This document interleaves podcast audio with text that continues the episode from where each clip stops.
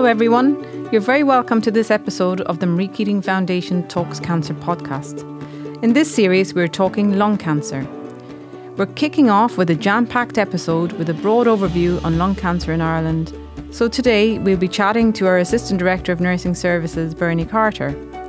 Some of the questions that come to my mind when I think about lung cancer are, do I know the early warning signs of the disease itself? What should I be looking out for? Why are the survival rates for lung cancer so low? And how each and every one of us can help to reduce our risk of lung cancer. Hi Bernie, it's great to be here today, isn't it? Chatting about lung cancer awareness for a change rather than being out and about in the mobile units. So Bernie Carter is our Assistant Director of Nursing at the Marie Keating Foundation. And Bernie is very experienced as an oncology nurse. And I suppose for the Marie Keating Foundation, you know, our mission is to make cancer less frightening by enlightening, but also to let people know that early detection saves lives. So today we're going to talk about lung cancer awareness in the first place, and then, you know, do an overview really of lung cancer. There's an awful lot of information that needs to be covered around lung cancer. But you'll hear more in episode 2, 3 and 4. We have a GP in episode 2 talking about, you know, his experience of patients coming through to see him, not necessarily with lung cancer, but with some of those signs and symptoms, which can be vague. We're also talking to Dr. Jarushka Naidoo, who is a medical oncologist with a vast experience of looking after lung cancer patients in Ireland. And we have a patient, Miriam, you know, who's going to tell her story. And I think that's really important for people to hear the actual experience of a patient having gone through, you know, I suppose a diagnosis, treatment, and come out the other side, and so important to tell her story. So Bernie, we have a lot to do today, so we'll kick off with, I suppose, you know, putting lung cancer into some sort of context in Ireland. So my first question to you really would be, cancer in general in Ireland, tell me a little bit about kind of the stats around, you know, cancer in Ireland.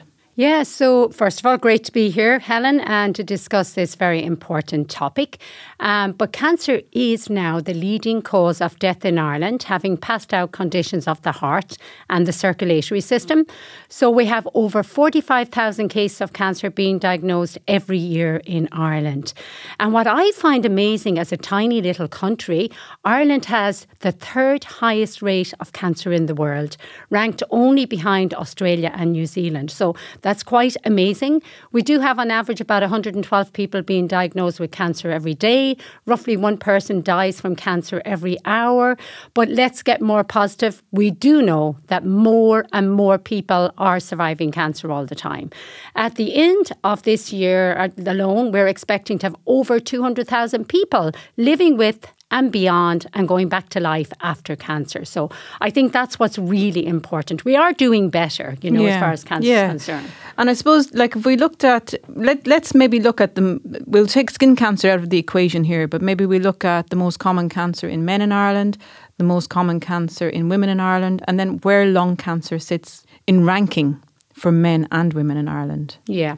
So lung cancer is the fourth most common cancer overall in Ireland, and that ranks behind prostate, breast and colorectal, which is also bowel cancer. So fourth overall for men and women. And then if we do, as you say, break it down and we look at the top four cancers in men, prostate, colorectal, lung. Mm-hmm. So lung is the third, taking, as you say, non-melanoma skin cancer out of the equation. So, and then for women, it's breast, lung, and then colorectal. Mm-hmm. So it's the second after breast for women, and it is the third after prostate for men. So it is in the top four, be it in overall or individually for men and women. So it is quite common. Okay, I mean, that's really good to know, isn't it? Just to put it into some sort of context here. So it is more common in women than it is in men, as we sit here today. Bernie, I'm going to ask you about the causes of lung cancer, first of all, and then maybe we'll go into some of the risk factors, you know, associated with lung cancer. Yeah, I guess they both tie in together, the causes and the risk factors. I guess, first of all, to say we do have over 2,700 cases of lung cancer being diagnosed every year in Ireland. We know the main cause is smoking. At least 90% of lung cancers are caused, not just a risk factor, but are caused by smoking. So that is the greatest issue. We know it's more common in people as they get older. So if 75% of cases are diagnosed in people over the age of 65, we know also exposure to passive smoking, and we don't always have control over that, that is also a risk factor. Chest problems, as in chest infections, chronic bronchitis, emphysema, pneumonia, maybe a history of TB can also increase the risk. I'm also known to say some things we can control, some we can't. Exposure to radon. Radon's a natural gas that's found trapped in the air. It can also be in buildings. Exposure to asbestos and other chemicals, maybe working as a painter, history of, as I said already, tuberculosis. And an issue which is highlighted a lot in Ireland at the moment is the combustion of coal. So especially indoors. Family history of lung as well. That would account for a very small percentage, as in certain inherited gene changes, which is a very small percentage of lung cancers. But it is something to be taken into account, because everybody knows somebody who's got lung cancer who may or may not have smoked. And as long as we've got lungs, any one of us could get lung cancer. So I think that's important. And I think that's a really important factor you've just mentioned there is, you know, family history. I think we're all becoming much more aware of those in our family who've had cancer, and we're beginning to piece, you know, that information together. So it's really important to know your family history. And if you don't know, to start asking those questions. Exactly, yeah. And like, as I said, yes, family history does slightly increase the risk of lung cancer. And what really they're looking for there, and it's coming in, I'm sure we hear from our doctor as well, looking at more genetic link. And we would hear about different genes. We all have genes. They're often there to protect us, but in many cases, or in some cases, I shouldn't say many, in limited cases, these genes can become faulty. And two genes in particular they think about or talk about in relation to lung would be the EGFR or the ALK gene. So I'm really excited about hearing more and listening to more and looking at more clinical developments and scientific developments around that. And again, because once the consultants, the doctors, know that there is a mutation of one of those genes present, as in lung cancer, the EGFR, ALK. There's others, many others. I'm not a geneticist, but there are many others. But it can guide the treatment and make it more specific and more targeted, and hence lead to better outcomes for the patients. So it is very important. And we're definitely going to hear more about that in episode 3, when Dr. Naidoo, you know, talks about treatment options available and the uniqueness of lung cancer for everyone who presents. So, yeah, thanks for that, Bernie.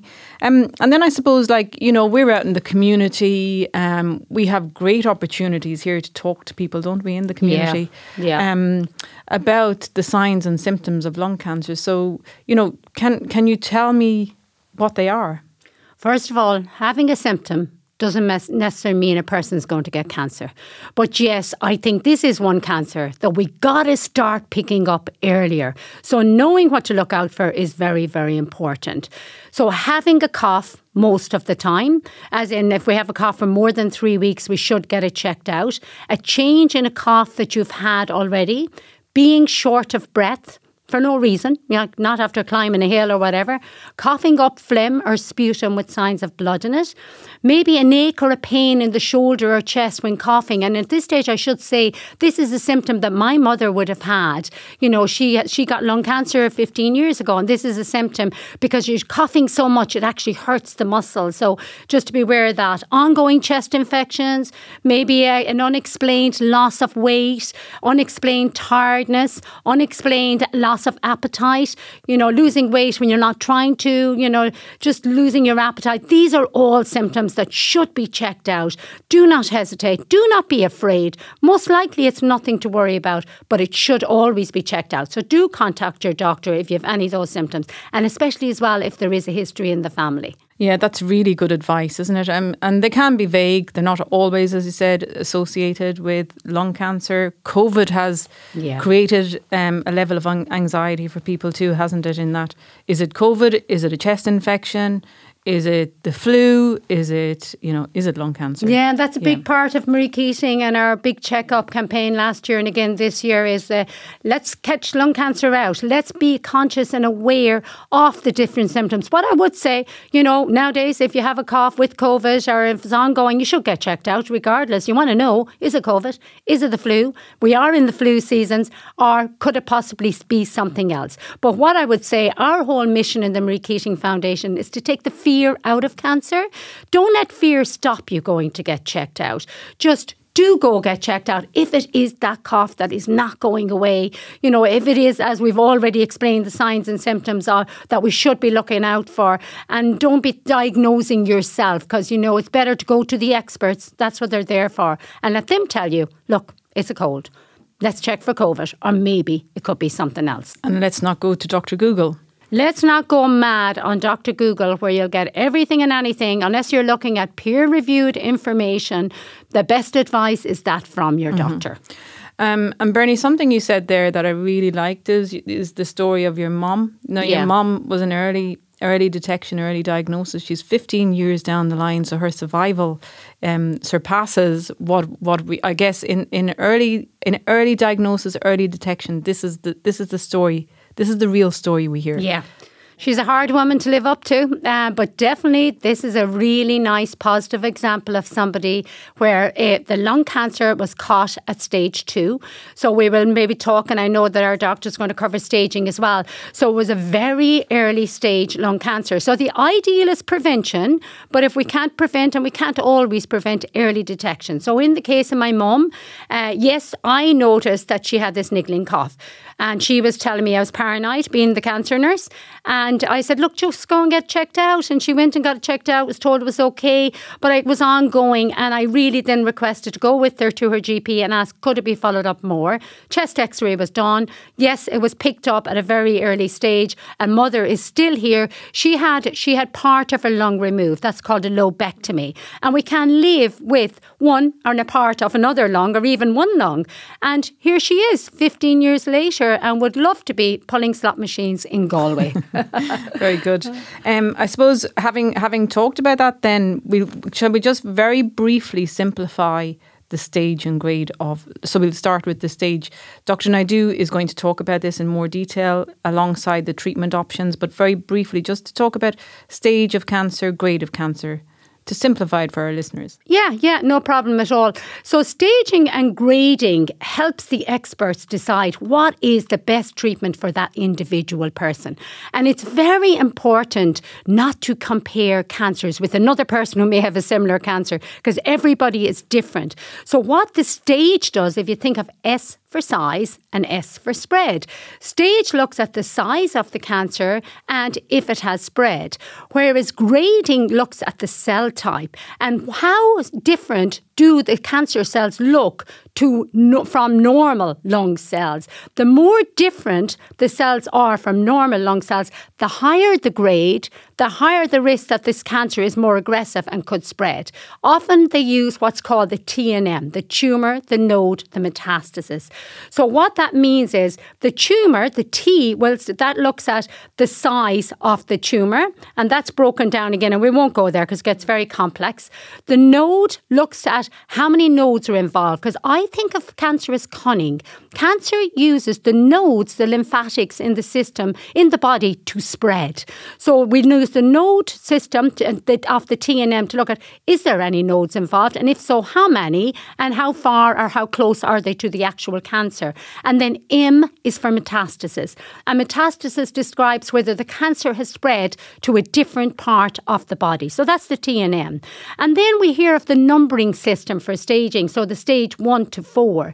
So stage 1, stage 2 are early stage cancers, and generally with lung cancer are most often treated by surgery and most often are more curable, because Helen, we might talk about the survival rates, survival rates down the line and what is the percentage of lung cancer people that do survive. The earlier, the better. That old stitch in time saves 9. So stage 1, stage 2, very early stage. Stage 3 then means the cancer is still still curable, as in it hasn't spread to another organ of the body, but it may more have spread to lymph nodes, local and not so local. And then stage 4 means the cancer is spread to another part of the body. So stage 1 and 2, early stage, usually surgery, usually more curable. Stage 3, still more curable, but more likely not just surgery, when it may also involve chemotherapy, as it would some of the stage 2s. Whereas a stage 4, we're no longer talking about curable, we're talking about controllable, because the cancer is now spread to another part of the body. Yeah, that's excellent. So I feel that people will understand that, and we will talk about it further in when we talk to Dr. Naidoo. I suppose, like, as an oncology nurse myself, I know a cancer diagnosis is a life-changing event for everyone. It changes how people feel and how they think forever. So empathy is really important here, isn't it? Very important. When we talk about cancer, when we talk about when we give all that information, it's really important to be empathetic. It's also very complex, and we're going to learn that as we go along as well. So a good listening ear is really important, and time given to the person who's been diagnosed. And some understanding and a lot of education in order to make informed decisions. And that's all about the road ahead for them, isn't it? Helen, I'd love to talk about the stigma with lung cancer. Okay, yeah. And like you say, listening ear is so important.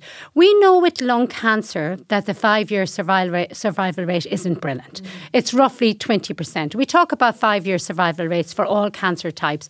And that means if a person is still here 5 years after a diagnosis, if that percentage is good, it's a good thing. But in the case of lung cancer, it's 20%. Why? Because the majority of lung cancers are generally picked up at a later stage, at stage 3 and stage 4. Why? A lot of research shows us that people tend to present late for many reasons, but primarily if they smoke. And there is a stigma between lung cancer and cigarette smoking. And we need to really address that issue in Ireland, worldwide. The survival rate for lung cancer worldwide is the same. Lung cancer kills more people than any other cancer worldwide, not just in Ireland.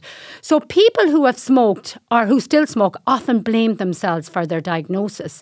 And we know the smoking is the number one cause of cancer. But like I said earlier, anybody with lungs can get lung cancer. Even people who don't smoke can get lung cancer. So really, nobody deserves lung cancer. We know smoking is not necessarily an easy habit to break. People need lots of help. So we need to seriously address that stigma around cigarette smoking in Ireland, in the world. Nobody deserves it, and everybody deserves equal care. And that listening ear, like you said. Like, we know that in the recent budget that we're going to get more money, hopefully 20 million towards cancer services. We need some of that money to go down that avenue of addressing the stigma, addressing the psychosocial needs of the patient. Let's start catching lung cancer earlier. Let's start more education around lung cancer nationwide, in schools like we do in the Marie Keating Foundation. So yes, no cancer is a nice cancer, but this is one that there is a stigma, and it is very difficult. And I suppose, we need to acknowledge that, smoking is habit. It's a lot, and often for a lot of people, it's a lifelong habit, and it's addictive, and addictions are very hard to break. So I might mention here, quit.ie. It's a hugely supportive service in Ireland around the cessation of smoking. And I'm going to just talk through 10 tips to help you to quit, because again, what we're doing here is acknowledging, yes, that smokers do get lung cancer. It's not their fault. But we'd like to maybe help people to think about that giving up, and giving themselves the best chance. So there are 10 tips to help you quit. Number 1 is to prepare to quit. Write down your reasons for quitting and keep them close at hand. Number 2 is make a date to quit and stick to it. Number 3, support. Ask your family and friends for support. Number 4, change your routine and plan ahead. Replace or change activities that you associate with smoking. Number 5 is being active. Regular activity is good for your health and helps you to manage stress. Number 6, think positive. You may have withdrawal symptoms. We all know that. There are positive signs that your body is recovering from the harmful effects of smoking, and they will disappear eventually. Number 7, learn to deal with cravings. Try distracting yourself, having some water or taking some deep breaths. Number 8 is an important one here, saving money. I mean, cigarettes are so expensive these days, aren't they? So set aside the money that you would otherwise spend on tobacco for reward, and buy yourself something nice, treat yourself. Number 9, watch what you eat. If you're worried about putting on weight, be careful about what you eat. And I know this is an important aspect, particularly in young girls, you know, who are very concerned about their weight and their body, you know, their body itself. So watching what you eat is really, really important. And finally, number 10 is take it one day at a time. Remember, every day without smoking is good news for your health, your family, and your pocket. And if you slip up, all is not lost. Set a new date and start again. And we know that if somebody gives up smoking for about 28 days, they're likely to stay. Now, I'd like to just maybe let our listeners know about the National Smokers Quit Line. And it's a free line on 1-800-201-203 or free text QUIT to 50100. Okay, so just really to mention that, and for us here to acknowledge that we know that smoking is a big problem. We should mention vaping, Helen, shouldn't we? Yes, we should actually, yeah. Because we do know now that we have more quitters than smokers in Ireland. So we have come a long way, and as Bertie has said, we have a lot done, a lot more to do. But we know as well that we're seeing, and there is an increase in vaping. And vaping also comes with its problems. More research has to be done into vaping, but one study alone done in Queen's and Belfast showed that the risk for that chronic obstructive disease, emphysema of the lungs, is actually almost equally as high with vaping as it is with smoking. We need more research to look at the link between vaping and cancer. But really, those lungs just want fresh air. Nothing else. So we need to be careful, because in those vapes are other highly addictive qualities and also highly addictive carcinogenics. So really we do need to be careful there, and especially with our younger people, because it can appear quite trendy, and really, as I said, the lungs just want fresh air. So we need to watch that. And I think, Helen, I'd love to mention the good news around lung cancer. What do you think? Absolutely, go for it. Yeah, because all we ever hear is the bad news around lung cancer and the poor survival rates, etc. But listen again, caught in time, those survival rates do go up. We know that 8 and 10 people who are diagnosed with early stage lung cancer will still be here 1 year later. And this is very, very important. And if we get our statistics in Ireland from our National Cancer Registry, and we know since the year 2000 to the most recent statistics that the survival rates have doubled. So back in the year 2000, 10% 5-year survival rate. That went up to 18% in the 2005 to 2009. Then it went up to 20% with our most recent. So, I mean, the survival rates have doubled. Yes, they're not brilliant, but it's 23% in the US, which is a much larger country than Ireland. Yes, not brilliant, a lot more to be done, and we can do that. Ideally, through prevention. Helen's talked about the smoking. But if not the prevention, early detection. Ireland ranks 6th out of 23 EU countries surveyed in 2010 to 2014 for survival rates. So we're not the worst, but we still have an awful lot to do. So I think we have to kind of create a more positive attitude around lung cancer, so that we can take the fear out, so that we can encourage people to go and get checked out, not to be afraid. For sure, and we all agree with that. We will talk, you know, later on with Dr. Naidoo around like lung cancer screening. It's a topic on the agenda. Hasn't really been, I suppose, there is no screening for lung cancer in Ireland as yet. But we'll certainly be talking to Dr. Naidoo about that later on. I'd love to see that, Helen, because I know myself from looking from research, and one research in the States showed that actually low dose CT scans for lungs picked up more lung cancers than mammograms picked up breast cancer. Yeah. So there's a need for some of that bit of that 20 million to go into looking to lung cancer screening. We know that that more people die from lung cancer than any other cancer. Actually, more people die from lung cancer than breast and colorectal together, or prostate and bowel together. So yes, we need to look more. If there is something out there, a screening program that works, definitely we need to look at that in Ireland. And I think that could be the way forward. Yeah. Bernie, will you tell me a little bit more about the Marie Keating Foundation mobile unit service in the community? So, the Marie Keating Foundation have 3 mobile units in Ireland, one in the east, one in the south and one in the west. So these three mobile units are equipped with lots of information about all the more common types of cancer. So they're divided into two sections. The front section is generally has all the information, little table where somebody can sit down in, and then we have a private space in the back that we can close off if somebody wants to ask a private question. Now, I have to say here, we do not perform breast screening or any form of screening, because a lot of people see the unit, they think we are providing a screening service. No, we don't do that. It's for informational service only. Each mobile unit will have a specialist Marie Keating Foundation nurse who has lots of information all about the different types of cancer and has got a very strong background in cancer. So what a person will be expected is now during COVID-19, as we're still in COVID-19, they will be kept safe. That's number one. So the nurse will protect herself while protecting the patient. They will be wearing a mask while they were talking to the nurse. They will also be hand sanitizer. There will be guidelines about the 2-meter distancing. And then they can come either as with a family member, with a friend, on their own, and ask the nurse that question that they may want to ask the doctor, but out of fear or for many other reasons haven't gone and asked the doctor. Remember, the nurse is not a doctor, but the nurse will give the advice, either go through whatever the query is, maybe advise the person to go and speak to the doctor, provide the person with lots of information, and just have that private chat, be it one-on-one or with a family. So it's a fantastic service. And what I'd also say is this is a free service, this fantastic informational, community informational service that goes to the four pockets of Ireland, the four little corners of Ireland. This service is free. Great, Bernie. Gosh, we've covered a lot, haven't we? I suppose for me now, and again for the Marie Keating Foundation, I'd like to let our listeners know that we do have lots of supportive services as well. So not only do we look at, making cancer less frightening by enlightening and encourage early detection, we also look after people once they've been diagnosed with a cancer and come out the other side of treatment. So our programme is called Survive and Thrive.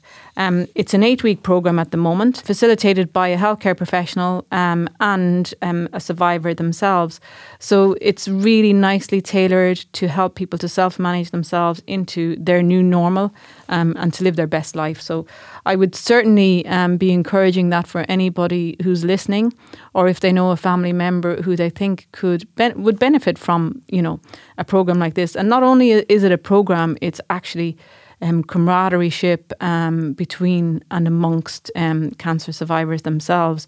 It's very powerful and empowering, to be part of that program. We talked about, later stage lung cancer as well. And we have a program called Positive Living. And I would certainly encourage anyone who may have a lung cancer that's spread to other parts of their body, to look up our Positive Living program on the website, mariekeating.ie, and go to the events page.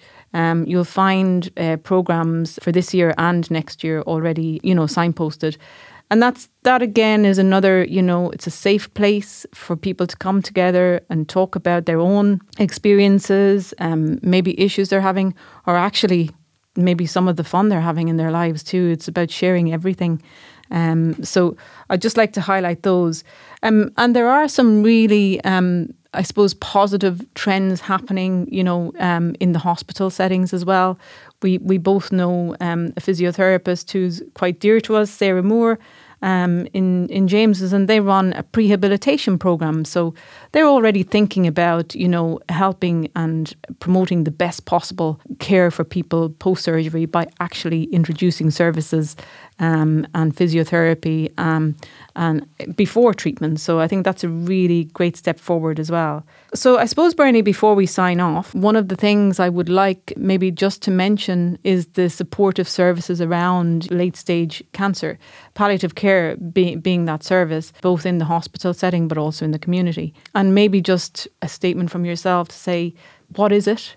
We don't need to be afraid of it, and we need to embrace it. Yeah, and a lot of people, when they hear the word palliative, they think of end of life. Oh my gosh, I must be dying. Yeah. I heard my own mother, like 15 years, she was referred to palliative care, and she's still here, and she's been under palliative care all that time.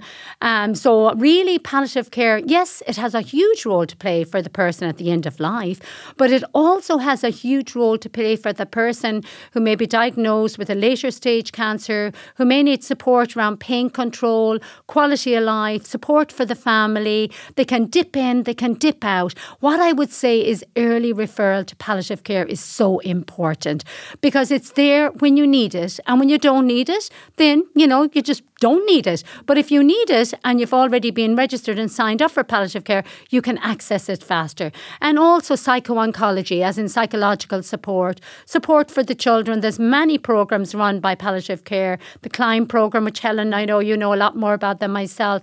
You know, there's many programs there. I don't know how we're going to change this whole mindset around palliative care. Maybe we need to change the name, because the name, always people think of it as end of life. It is not end of life. It is far more. And I have to say, the services provided by palliative care have been amazing to my family and have been amazing to many families. Wonderful support for the whole family, and not just the individual with the cancer diagnosis, and not just for end of life. It's fantastic service. Yeah, no, it's great. And I suppose you mentioned CLIMB there, Bernie, but what I would say is there are cancer support centres all over Ireland in your local areas. We would certainly encourage you to actually look them up, knock on their door. It is a difficult thing to do, to walk over the threshold, I suppose, but really important places for the support you need. The CLIMB programme is Children's Lives in Moments of Bravery, and that's a 6-week programme that's developed by, I've certainly trained and led on it myself in my time. It is a programme for children with a significant adult in their life with cancer. And it's a programme that nourishes their feelings, their thoughts, their hopes, their fears and their anger. So really important. And those programmes are running not in every cancer support centre in Ireland, but it would certainly be worth tapping into your own local service. And they are for children between 5 and 12. So we've covered an awful lot here today, Bernie. It's been a great overview, and I think really important for our listeners to understand it from start to finish. What I would just ask of you, Bernie, is what is your take-home message? I think, like we say, Marie Keating, we need to take the fear away. We need to start diagnosing lung cancer early. We need to all push for some of this budget to go into lung cancer services. We need to kind of go to your doctor if you have any change in the cough, like we said, a cough, a new cough, all the symptoms we went through. Do contact your doctor.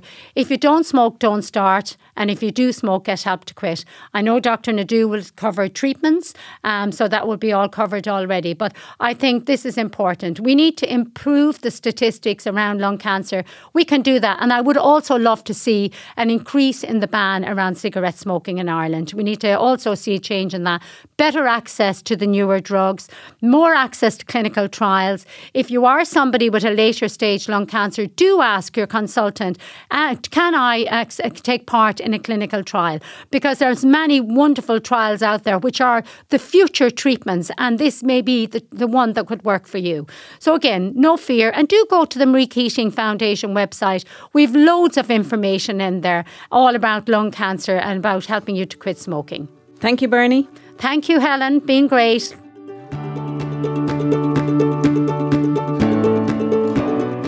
That's all for this episode.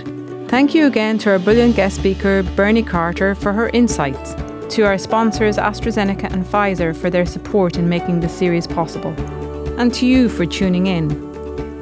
Join us next time, where we will once again be talking all things lung cancer, and in the meantime, you can visit mariekeating.ie for more information about lung cancer.